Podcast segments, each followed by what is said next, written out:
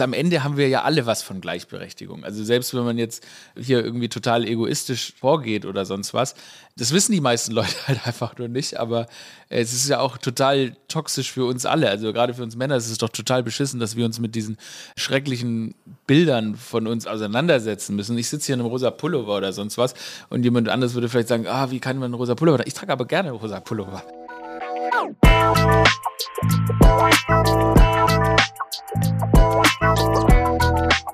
Macht's gleich. Weg mit Sexismus in den Medien. Ein Podcast von ProQuote. Hallo und herzlich willkommen zu Macht's gleich, dem ProQuote-Podcast über Sexismus in den Medien. Wir sind mittlerweile in der zweiten Staffel und freuen uns riesig über euren Support. Vielen Dank nochmal an alle treuen HörerInnen und vielleicht hören jetzt ja auch ein paar neue Menschen zu. Und in der ersten Staffel haben wir uns ja vor allem angeschaut, wie wir als JournalistInnen von Sexismus betroffen sind.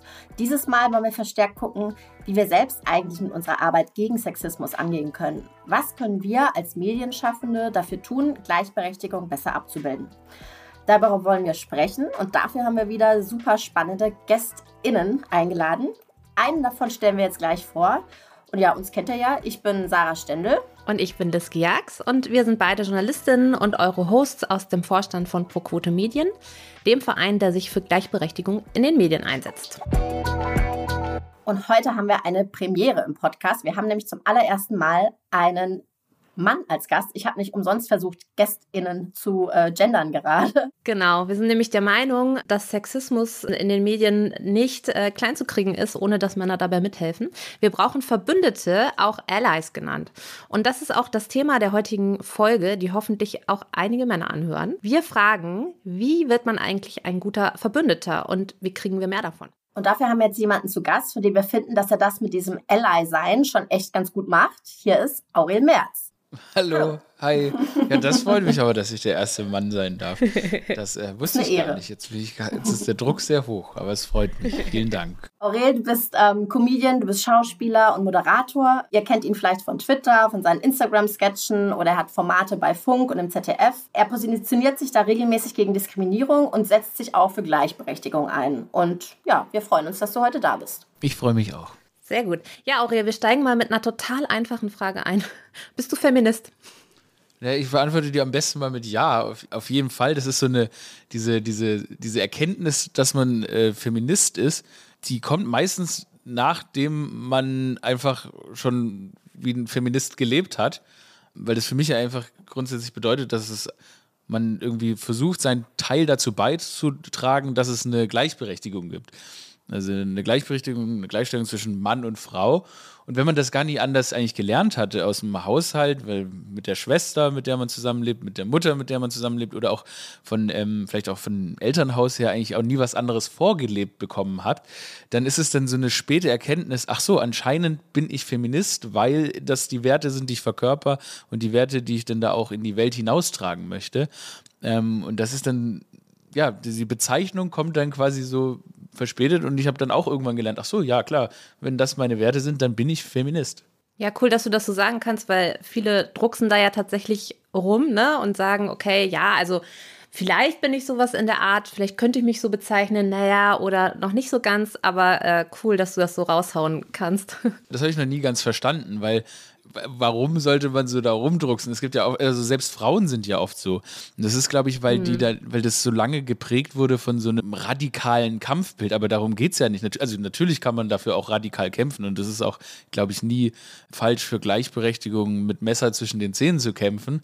Aber grundsätzlich sollte man nicht schüchtern sein, zu sagen, dass man persönlich einfach für Gleichberechtigung eintritt. Und äh, das heißt jetzt nicht, dass da jeder in, seinem, in jeder Lebenslage deshalb das perfekt so umsetzt, wie es denn äh, am besten gefordert wäre. Aber man kann ja so diesen, man kann ja von sich so sagen, okay, ich möchte so leben, dass man mich Feminist nennen kann. Ja, und, und doch hast du auch gerade gesagt, dass dir das quasi erst etwas später aufgefallen ist, auch wenn du dein ganzes Leben vielleicht schon so gelebt hast. Seit wann kannst du das denn so sagen? Also wann ist dir das denn eigentlich aufgefallen, so, dass du ein Feminist bist?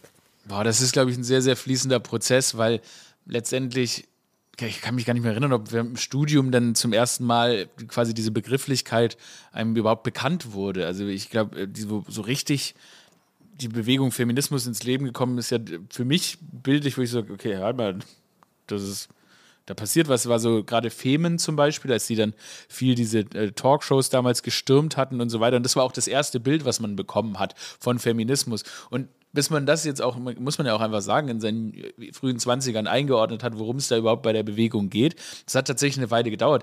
Die Message dahinter habe ich noch gar nicht verstanden, dass es die Frauen damit für Feminismus eintreten. Ja, es war einfach eine nackte Frau. Ja, genau, es ne, war einfach eine nackte ich. Frau. Ja, genau. und das, ja. wurde, die, es wurde in den Nachrichten auch nicht übertragen, worum es genau ging. Es wurde nicht so richtig erklärt, das, was, für was eigentlich die Bewegung dahinter ist.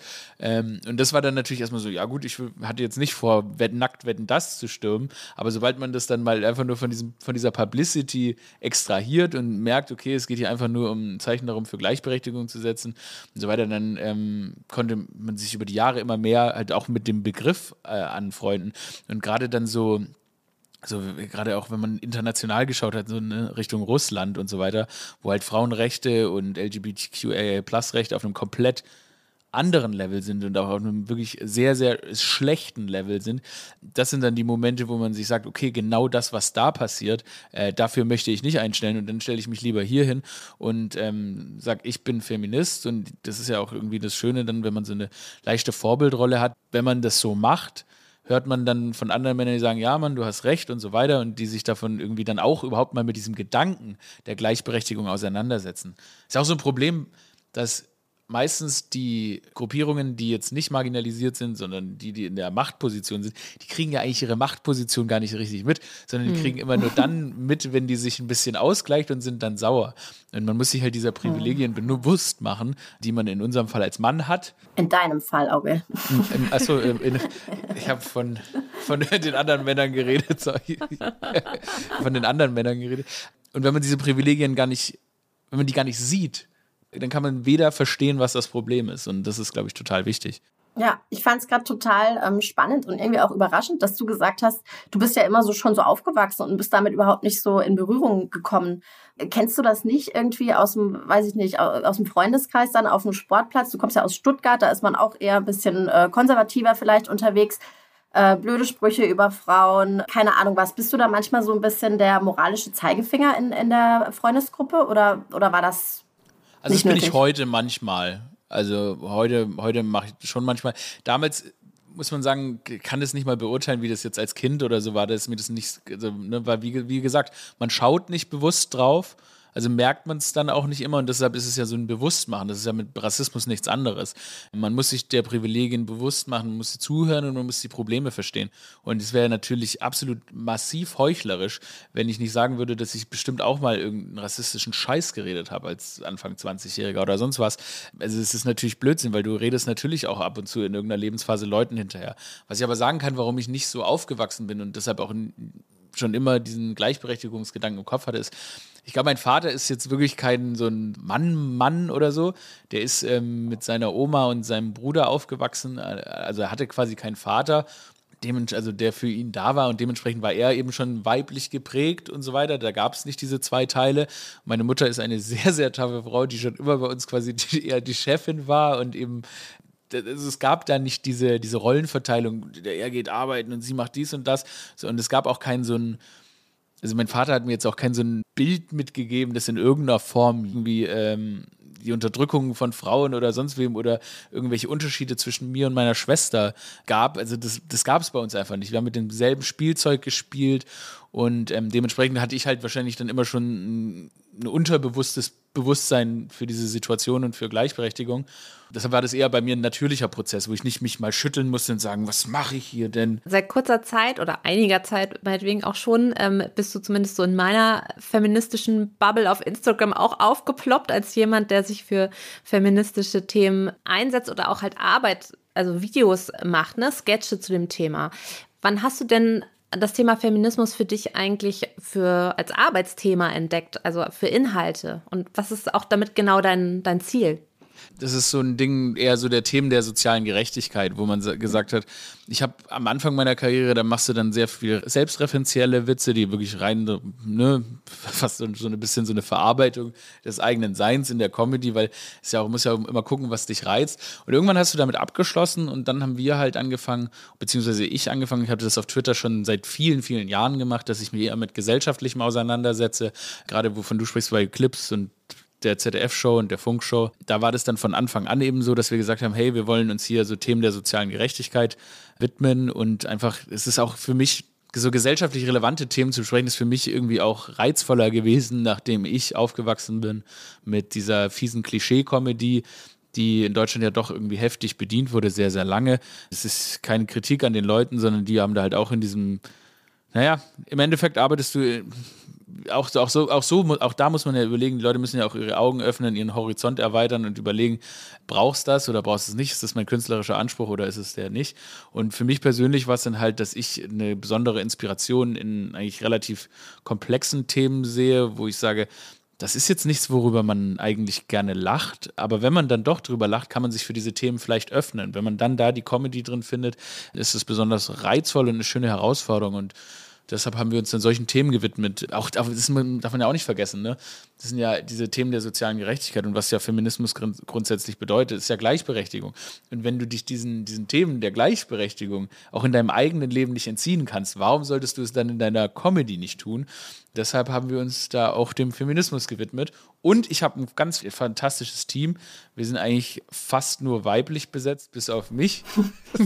Das ist auch ein schönes Privileg, um eben auch naja, dann solche Perspektiven erzählen zu können, äh, die vielleicht tatsächlich auch nur von Frauen geschrieben werden können, aber eben von einem Mann dann umgesetzt werden. Also es gibt ja schlicht und ergreifend Perspektiven, die sich so einfach eröffnen können. Und das ist eine ganz tolle Dynamik und deshalb liebe ich mein Team auch.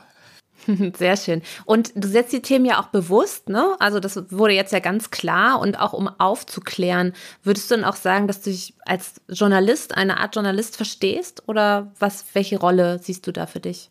Ich habe ja mehr oder weniger Journalismus studiert, aber ich ähm, bezeichne mich nicht als Journalist. Es ist auch eine bewusste Entscheidung. Ich wollte auch mal Journalist werden, aber es ist eine bewusste Entscheidung, dass ich kein Journalist bin, weil ich gemerkt habe, dass es auch teilweise, also es ist natürlich ein lobenswerter, wichtiger Job, äh, aber auch ein relativ undankbarer Job manchmal, weil du wirklich, also, und ich habe dann einfach gemerkt, dass ich, also, dass man diese ganze, auch kreative und überhaupt Energie, die ich habe, dass ich die, mir geht's besser, wenn ich lustig sein darf.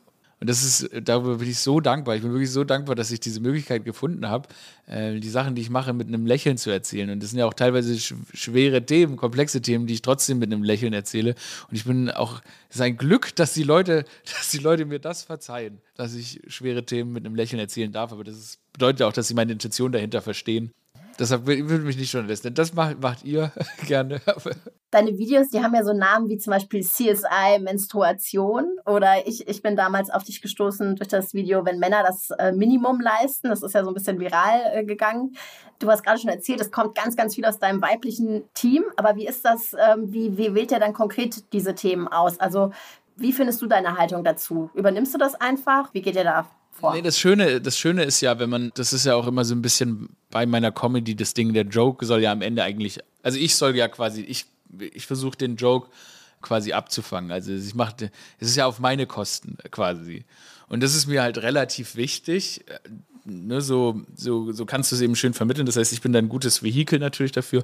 Aber klar, es sind einfach Themen, in denen man sich selber wiedererkennt. Das, da kommt man dann auch nicht drum rum, dass man dann irgendwie, klar, jeder hat sich schon mal ge oder gedacht, jetzt habe ich die Spülmaschine ausgeräumt, da bin ich aber ganz schön stolz. Toll, dass ich das gemacht habe, aber warum bin ich darauf jetzt stolz?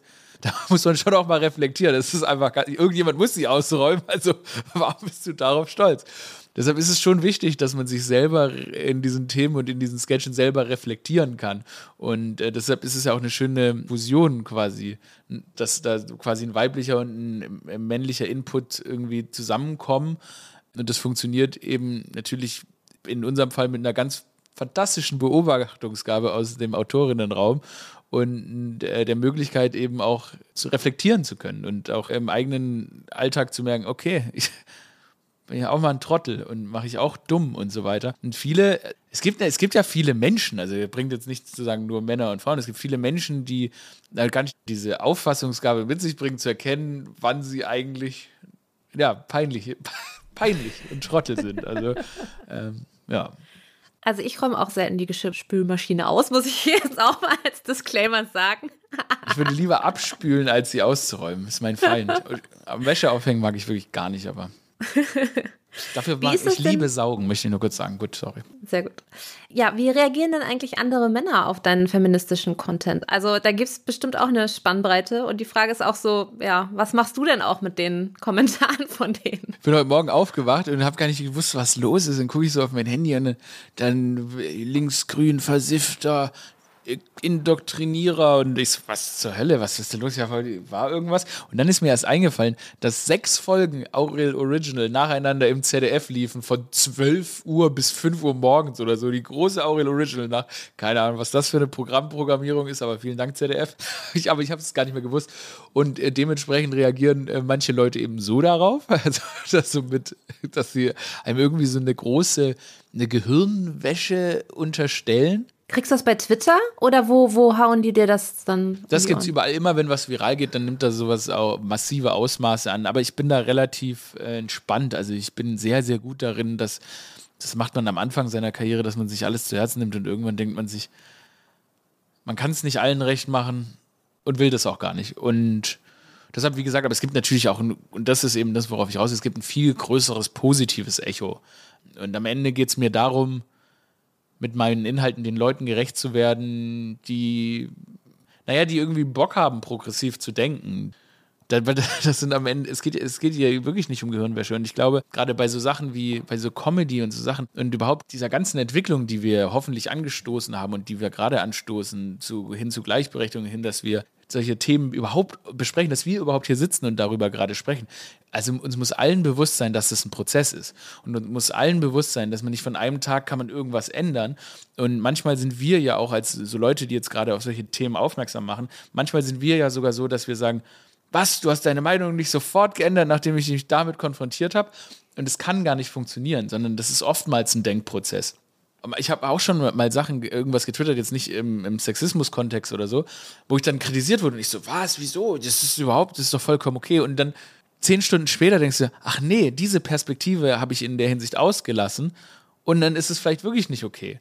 Und so ist es eben. Das ist alles ein Prozess und ähm, man muss auch den Leuten den Prozess äh, gönnen und auch diese Zeit gönnen und äh, dieses Umdenken, die Zeit zum Umdenken geben. Wäre cool, wenn sie mir zwischendrin nicht irgendeinen Mist schreiben würden. Ja, an der Stelle können wir vielleicht mal Danke sagen an das Bundesministerium für Familie und Frauen, die uns äh, finanzieren und uns diese Möglichkeit geben, nämlich hier uns auszutauschen. Hast du eigentlich das Gefühl, dass Feminismus ein Modethema ist? Also so mal ganz plump gesagt, bringt es dir was, ähm, dich jetzt als Mann auf diese Seite zu schlagen, weil es eben super wenig Männer gibt, die das tun? Also wenn es so ein großes Modethema wäre, würde ich davon ausgehen, dass es mehr Männer machen würden. Also ohne jetzt die Bewegung zu schmälern, habe ich das Gefühl, dass es tatsächlich kein Modethema ist unter Männern, weil es also es, die Bewegung, also im Endeffekt ist dieses ganze Gespräch, was wir führen, ja noch viel zu klein. Und das ist ja auch unter, das ist ja so, so traurig es ist. Das Bewusstsein dafür ist ziemlich nischig und auch gerade noch bei Frauen selbst total nischig. Weißt du, ich meine, allein wie viele Frauen nicht mal den Ansatz von Gendern bisher verstanden haben. Das ist ja ne, nach Jahren des quasi Ignorierens einfach um Gleichstellung geht und nicht jetzt einfach nur, dass wir, dass man aus Spaß die Sprache verändern will oder sonst was. Also mir, mir wäre es auch recht, wenn, wenn weiß ich nicht, und ich vergesse auch manchmal zu gendern und so weiter. Und ich mache es halt, weil ich weiß, dass es die, dass die Leute sich darüber freuen und wertgeschätzt fühlen und so weiter, weil das einfach im, im Sprachkontext auch Frauen quasi genannt werden aber da, dafür ist das Bewusstsein überhaupt nicht da, sondern wenn du da Umfragen machst, dann sagen ja, ja, wir sind halt, wir sind genervt davon, die wollen unsere Sprache verändern. Nein, du hast dich einfach mit der Materie, du hast dich mit dem Gedanken dahinter noch nicht mal auseinandergesetzt. Und so ist es halt, dass tatsächlich die Mehrheitsgesellschaft sich mit vielen Gedanken des Feminismus halt einfach, oder dem Grundgedanken teilweise einfach noch nicht auseinandergesetzt hat. Deshalb, ja, halte ich es jetzt nicht so richtig für ein Modethema, aber vielleicht wird es ja noch eins, wäre ja cool. Und du hast schon gesagt, also klar ist auch, nur weil man eine Frau ist, ist man nicht gleich feministisch unterwegs. Trotzdem die Frage, feiern dich denn deine weiblichen Zuschauerinnen für die Beiträge oder bekommst du auch Gegenwind in Richtung, naja, nur weil das jetzt mal äh, ein Mann erklärt, bekommt er jetzt mal mehr Aufmerksamkeit? Und wie gehst du damit um? Eigentlich nicht. Also eigentlich kriege ich aus der Hinsicht keinen Gegenwind. Also das Ding ist dadurch, was ich ja mache, ist, ich mache ja, also wie gesagt, die Comedy ist ja noch auf meine Kosten. Ne? Also ich erkläre es ja nicht, sondern ich mache ja keine Comedy dafür, dass Frauen feministische Gedanken verstehen, sondern ich mache Comedy auf Kosten von uns Männern, die wir uns so und so lange und bis heute eben so und so benehmen und versucht da eben irgendwie die Wahrheit rauszu, die Wahrheit zu zeigen, sodass sich dann auch mal der ein oder andere Mann, der das Video guckt, dann in einem Gedanken ertappt fühlen kann. Und das richtet sich ja nicht dagegen, dass ich Frauen irgendwas erkläre, sondern der Joke ist schon immer auf Kosten von uns Männern. Und es ist auch tatsächlich, es ist wie es ist, es macht meistens am meisten Sinn, wenn man sich in seiner Comedy der eigenen Gruppe richtet. Also, weil man kann sie gut verstehen und es ist dann irgendwie dann doch auch offenbarend. Dementsprechend habe ich jetzt nicht das Gefühl, dass, der, dass es irgendwie dann Gegenwind gibt, dass sie sagen, okay, das macht jetzt hier ein Mann, ähm, sondern dass es irgendwie auch, dass die Leute sich freuen äh, darüber, äh, dass ich das so mache.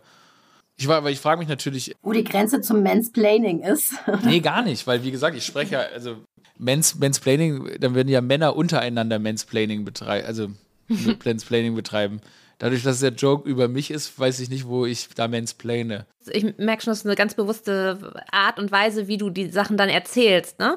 Weil ähm, mich würde halt auch interessieren, ob es feministische Themen, die du gibt, die du als Mann jetzt gar nicht anfassen würdest oder auch satirisch bearbeiten würdest. Ich glaube, ich weiß nicht, ich weiß es nicht, ob es das gibt, weil du musst natürlich eine Perspektive finden, die ich umsetzen kann, die ich in meiner Kunst umsetzen kann. Oder ich als Gesicht umsetzen kann in dem Fall. Und irgendwie die Leute sind mittlerweile dadurch, dass, das war am Anfang auch ein bisschen schwieriger, aber dadurch, dass ich ja jetzt relativ bekannt bin und die Leute auch meine Intentionen dahinter kennen, habe ich das Gefühl, dass es jetzt auch einfacher ist, weil früher zum Beispiel, wenn ich was getwittert habe, und das war ironisch oder so, dann irgendwie Leute dann davon ausgehen, also die ja gar nicht die Haltung dahinter kannten.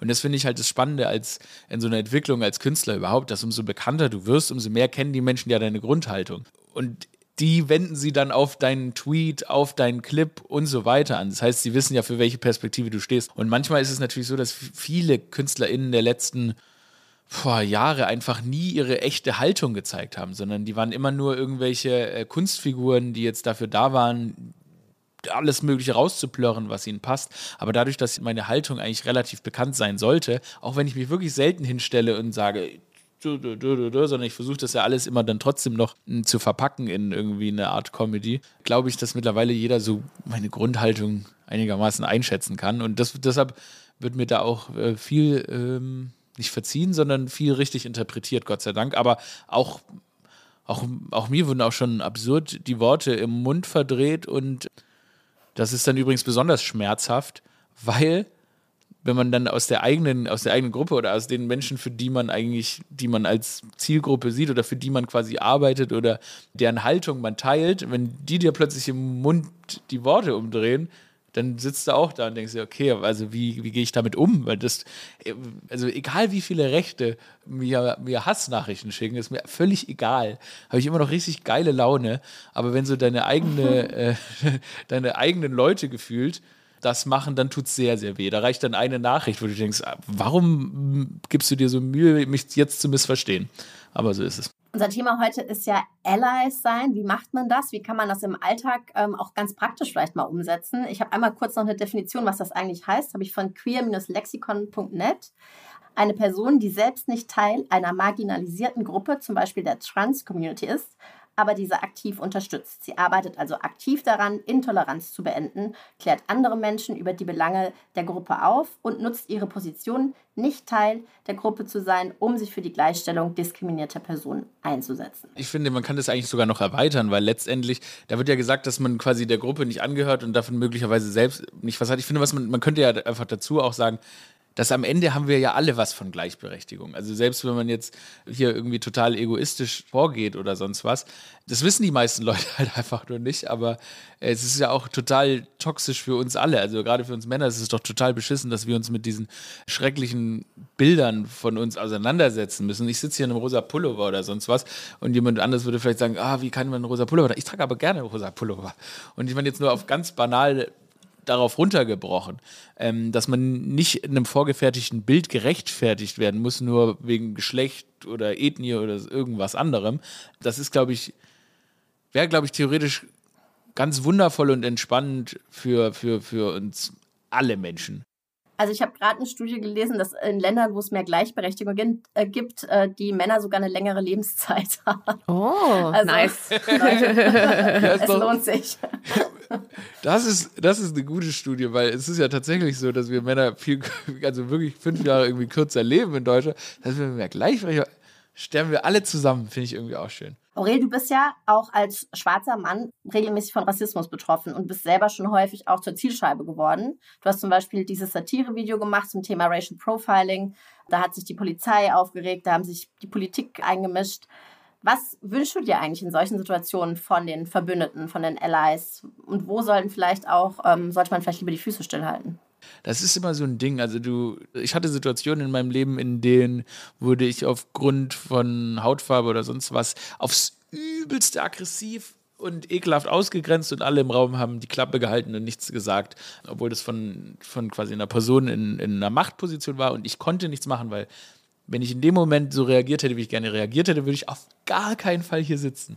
Einfach weil ich nicht diese Chance, ich war beruflich sehr abhängig von dieser Person und ich hätte einfach nicht diese Chance nutzen können, um dann auf welchem Weg auch immer irgendwie ein halbwegs bekannter Comedian zu werden. Und musste mir dann auf die Zähne beißen und das war für mich natürlich eine, bis heute eine zum Kotzen Situation und ist auch absurd. Ich meine, die Leute haben sich teilweise mittlerweile auch viele dafür entschuldigt, aber niemand hat irgendwie gesagt, dass man vielleicht nicht ein Sektglas anstößt und jemand sagt N-Wort, N-Wort, halt eine Rede oder so. Also, das war oh. schon, das war schon okay, heftig. Krass. Und da bist mhm. du schon darauf, da bist du auf Allies angewiesen, weil einmal die Tatsache, wenn du alleine bist, wirst du, ist es noch einfacher, dich in diese Opferrolle zu drängen.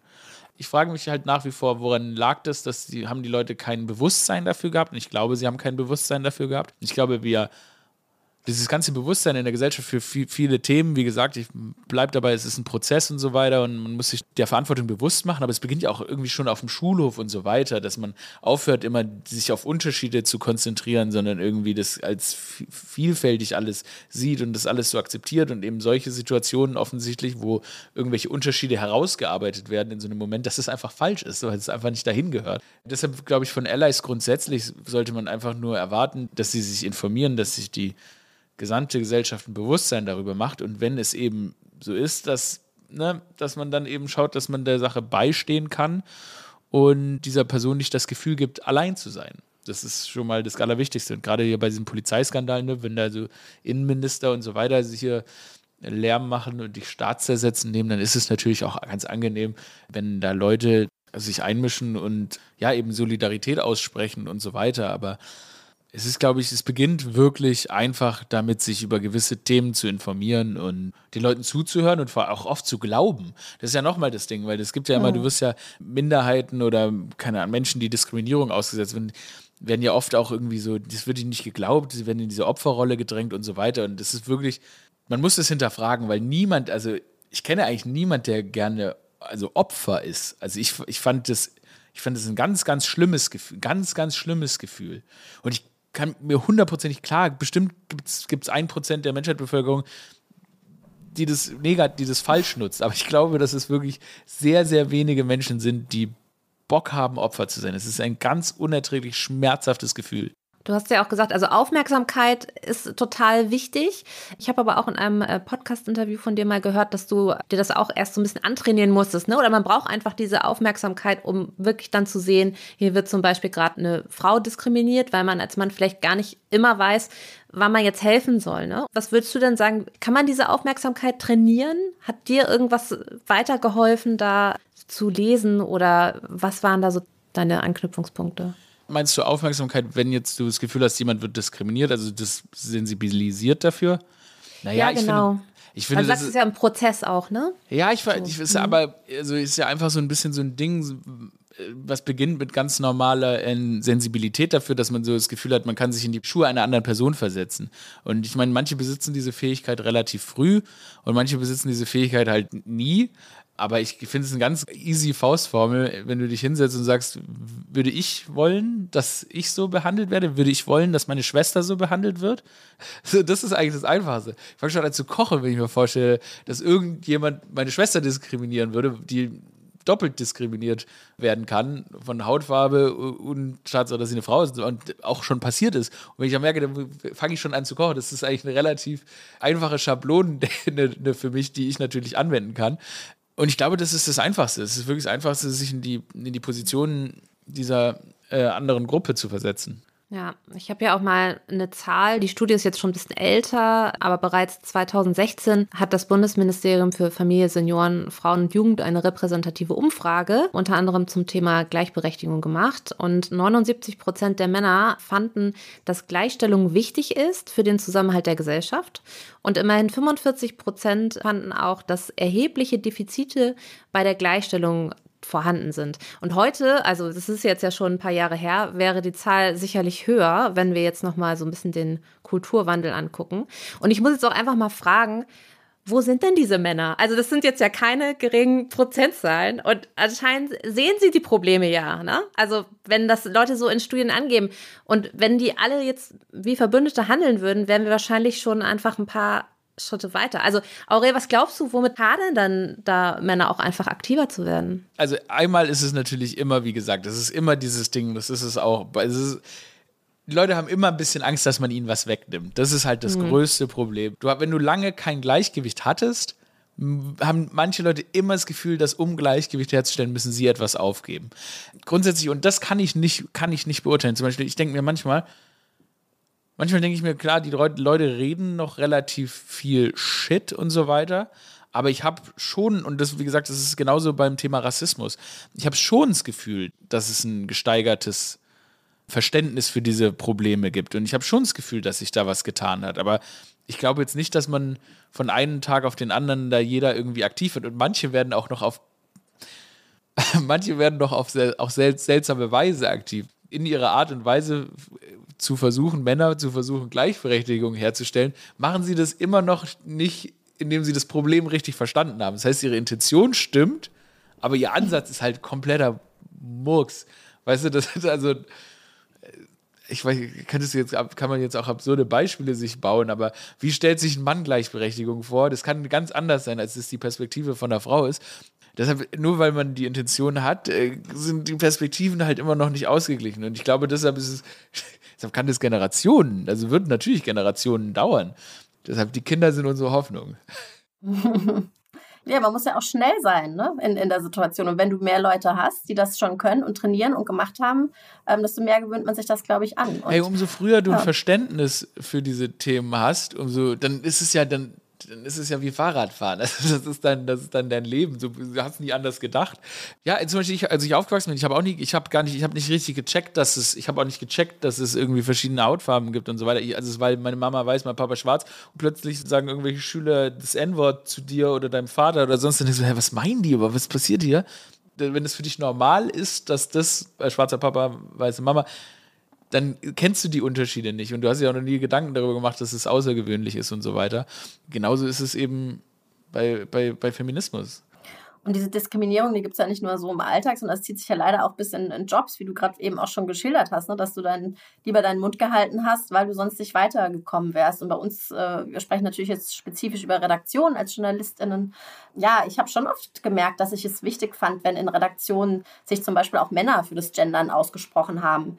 Das ist dann ein Unterschied, ob es so klassisch Männer gegen Frauen argumentieren hier gerade oder ob es einfach eine sachliche Diskussion um Austausch von Argumenten geht so und eben nicht so dieses, ach komm, das wird dann gleich abgewunken. Ja, auch da ist es wichtig, dass wir Fürsprecher haben, dass die Allies da sind sozusagen. Ich weiß nicht, Liska, hast du noch ein Beispiel aus dem Alltag?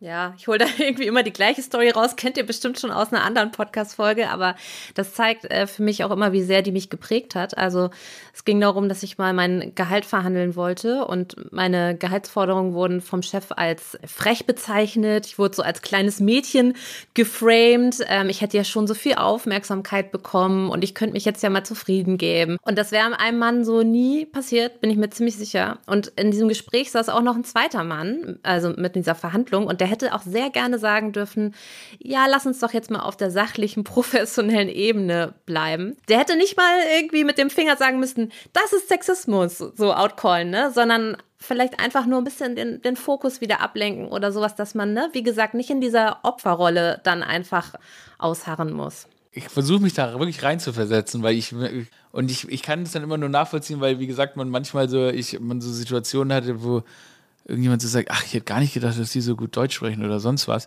wo ich dann nur versuche, ich versuche dann nur den Transfer zu machen zwischen dieser Situation, wenn es dann eben da in dem Fall einfach darum geht, eine Frau zu sein. Es ist eine, das ist, und es ist so belastend und es macht so wütend. Es, es macht so wütend, dieser Ansatz, wenn man so belittelt werden. Schlimm, ne? Ja. Ja. Es ist, ist, ist schlimm. Ist auch schon ewig her, diese Situation, ne? Aber also man legt es nicht ab, weil es mhm. so verletzend war. Genau, man legt dieses Ding nicht ab. Und was ich mir in letzter Zeit immer denke, ich denke mir immer, ich muss auch ein bisschen sauer bleiben. Natürlich sind viele Leute mittlerweile sehr nett zu mir, die es früher nicht waren. Denn immer, wenn ich mir zurückdenke, ja, aber weil grundsätzlich mein, so mein Ansatz war ja immer, dass ich mir dachte, den Rassismus, den ich in der Medienbranche die ersten sieben Jahre in meiner Karriere erfahren musste, ich würde dafür sorgen, dass es nicht so mehr passieren kann, weil ich eben da die Klappe halten musste, wollte ich das nicht nochmal Leute in die Situation kommen, die Klappe halten zu müssen, wenn das ihnen so passiert. Ich versuche immer objektiv zu bleiben, ob sich wirklich so viel verändert hat oder ob ich natürlich einfach besser behandelt werde. Wahrscheinlich schwierig. Genau, und da muss man immer, ja. da muss man immer mit, auch mit Leuten sprechen und uh, sich Geschichten anhören und irgendwie gucken, was, was haben ja. wir überhaupt gerade für einen Status quo? Ist es jetzt anders, ja. weil, weil ich bekannter bin oder ist es anders, weil sich wirklich was getan hat? Wir haben uns auch umgehört. Wir haben unsere Kolleginnen gefragt, wann sie sich mal Unterstützung von einem Mann in der Redaktion gewünscht hätten. Und ich würde gerne mal ein Beispiel vorlesen, weil ich die Situation sehr bezeichnend fand. Und zwar lese ich das anonym vor. Ich hatte die Situation, dass ich in einer Redaktion war, in der schlecht über mich geredet wurde. Ich war Praktikantin und habe mich gut mit einem jüngeren Reporter verstanden, der mich glücklicherweise und im Gegensatz zu anderen mit auf Drehs genommen hat. Da lief nie was, aber nach ein paar Wochen wurde über mich geredet, dass ich mich ja nur so hervortun würde, weil ich was mit ihm hätte. Da hätte ich mir gewünscht, dass er sich klarer positioniert und gesagt hätte, ich nehme sie mit auf Drehs, weil sie was drauf hat und halt nicht nur in der Ecke sitzen will. Und ich glaube, über einen Mann wäre so nicht geredet worden. Ja, scheiße. Auf jeden Fall. Aber was ich gut äh, finde, dass wir, finde ich, eigentlich immer relativ genau sagen können, was wir uns in so einer Situation gewünscht hätten. Ne? Also, das ist so einfach eigentlich. Ne? Genau. Manchmal braucht es vielleicht eine Zeit, um sich darüber klar zu werden. Manchmal weiß man das nicht gerade in dem Moment. Aber ich finde, auch wenn wir sofort wissen, was wir hier eigentlich gerade bräuchten, dann können wir auch auf die Leute zugehen und das einfordern. Also ich glaube, in einigen Fällen ist es machbar. Wahrscheinlich nicht immer, aber in einigen schon das ist ja auch so eine Situation, die locker auch von Frauen ausgegangen ist. Ja, ja, genau. Also das hat, hat sie auch gesagt. Das, das ist auch einfach Verrat. So. ja. ja. Aber natürlich hätte sie sich in dem Moment speziell gewünscht, dass er, der Redakteur, dann auch gesagt hat, Moment, was soll das so, ne? Aber ja. ja. Warum auch er es nicht gemacht hat? Also, oh, das Einfachste, was man tun kann. Ja, cool. Aurel, wie nutzt du denn im Job dein Privileg als Mann, um für Frauen einzustehen? Also gerade so in der Medienbranche, gibt es da Situationen? Und wahrscheinlich gibt es auch welche, wo es total schwer fällt, oder? Naja, also ich versuche eigentlich, wenn wir weiblich heiern können, dann heiern wir weiblich. Also es ist jetzt nicht so. es ist auch einfach, also gerade für die Art Comedy, die ich mache, ist es, ist es super, einfach mit Frauen, auch Autorinnen zu arbeiten, weil es einfach ein guter Counterpart zu mir als Mann ist. Viel mehr kann ich nicht machen. Also ich bin auch immer auf der Suche nach weiblichen Talenten in der Comedy, weil es ist jetzt auch nicht so, als gäbe es da richtig, richtig viele. Gerade bei Stand-up und auf den Bühnen und so weiter. Was kann man da machen? Da kann man die unterstützen, kann man posten und, und sonst was. Ich habe das Gefühl, ich bin auch immer in einem relativ abgeschlossenen Kosmos unterwegs. Das heißt, ich hänge jetzt eh nicht mit so vielen anderen öffentlichen Personen rum oder so, so dass ich da jetzt hier dauernd irgendwelche Insta-Stories mache und so. Aber ich unterstütze halt, ja, ich versuche einfach sehr weiblich zu heiern und ich bin auch, wie gesagt, weibliche Autorinnen, also Autorinnen. Meldet euch, wir, wir suchen euch.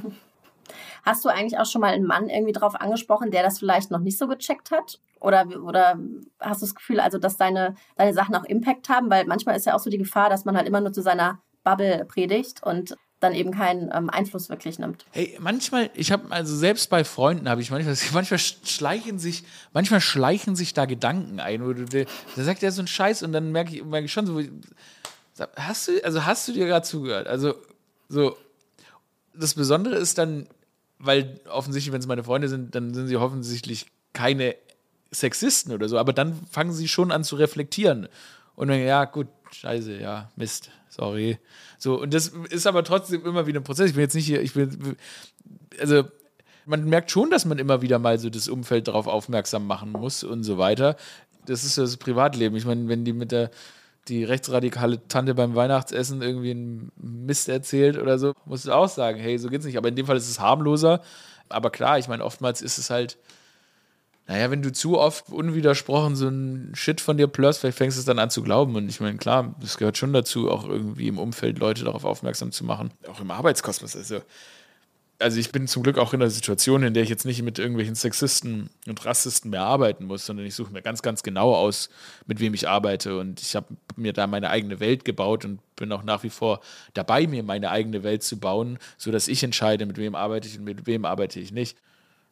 Das ist ein ganz, ganz ganz wichtiger, wichtiger, da, da, machst du dich einmal unabhängig von diesen Die Leuten, mit denen du nichts zu tun haben möchtest, aber kannst auch deine eigene Kultur bauen. Und das ist mir extrem wichtig, weil sonst werde ich in der Branche nicht glücklich. Also wenn ich jetzt zu irgendeiner Riesenproduktionsfirma in Köln mit, mit so einer Firma arbeiten würde, da gehen sicher andere, hat sicher andere Dynamiken, aber die ertrage ich einfach nicht. Es ist auch anstrengend, das immer die zu sein, die sagt, Entschuldigung, Sexismus, Entschuldigung, Rassismus. Das ja, kostet ja auch Kraft. Absolut, absolut. Und deshalb macht es schon, macht es schon Sinn, sich halt, wie gesagt, eine eigene Kultur zu machen und, und nach der zu leben. Und da kannst du dann auch, klar, du kannst nicht erwarten, dass, dass, dass du da irgendwie, du kannst, du wirst nicht die Welt verändern, aber im Kleinen kannst du vielleicht was machen, was bewegen. Unser Podcast heißt auch Macht's gleich, weil wir unsere Gästinnen auch immer fragen, was sollte unmittelbar als nächstes passieren, damit wir weiterkommen. Also Aurel, was sollten denn alle Männer, die jetzt zuhören, jetzt gleich sofort machen oder anders machen, um gute Allies zu sein? Also wo kann man da anfangen? Was ist das Wichtigste? Also wenn du jetzt hier als Mann zu Hause sitzt und von dir sagst, dass du einfach keinen Grund siehst, warum du nicht Gleichberechtigung und in dem Fall halt Geschlechtergleichberechtigung befürwortest, dann kannst du dich jetzt auch hinstellen und Feminist nennen. Und also kannst sagen, okay, ich versuche jetzt Feminist, als Feminist aufzutreten jedem ist bewusst, dass du dieser Rolle nicht zu 100% immer und immer gerecht werden kannst. Gerade weil, wie wir gesagt haben, es diese Dinge gibt, die halt unterbewusst passieren. Und das ist halt so. Alles andere, wie gesagt, wäre komplett heuchlerisch. Aber wenn du versuchst, dir diese Dinge bewusst zu machen, dann kannst du auch rausgehen und sagen, du bist Feminist, du kämpfst für Gleichberechtigung, du möchtest Gleichberechtigung.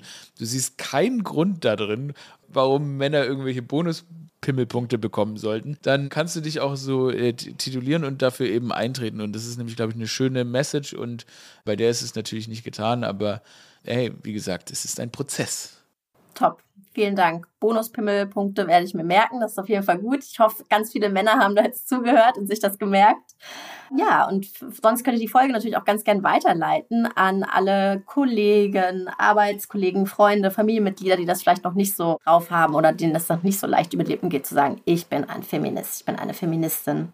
Eine Sache müssen wir dich jetzt auch noch fragen, Aurel. Was machst du jetzt gleich noch? Oh. Wir müssen unser Catchphrase immer noch mal mehr bemühen, weißt du? Macht's gleich. Ach das ist immer unsere ja, ja, ja, Abschiedsfrage. Und was machst du jetzt gleich noch? Okay, ich sage, ich bin ganz fürchterlich aufgeregt, weil ähm, meine zwei quasi Freunde, mit denen ich aufgewachsen bin, einmal einer, mit dem bin ich wirklich, seit ich elf bin, haben wir uns mal am Stromkasten kennengelernt und der andere, mit dem habe ich in, äh, bin ich, bin ich nach Wien gezogen damals und wir haben dann, äh, seit wir 19 waren, haben wir zusammen studiert in Wien und sind seitdem alle beste Freunde. Die sind da der eine hat jetzt gleich noch ein Vorstellungsgespräch und dann äh, werden wir ein bisschen trinken.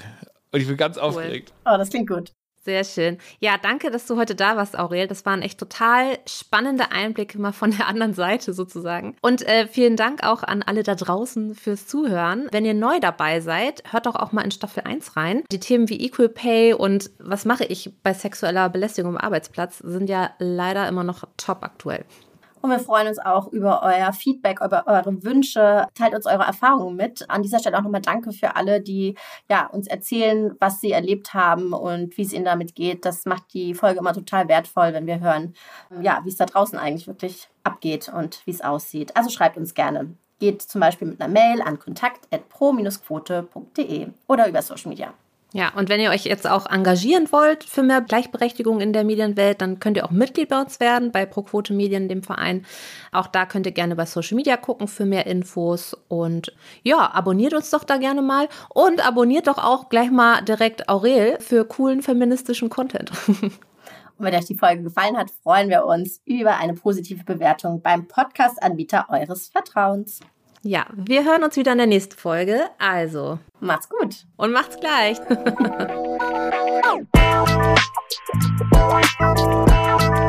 macht's gleich. Weg mit Sexismus in den Medien.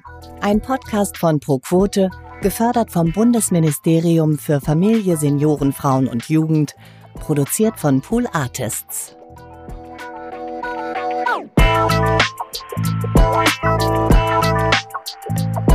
Thank you.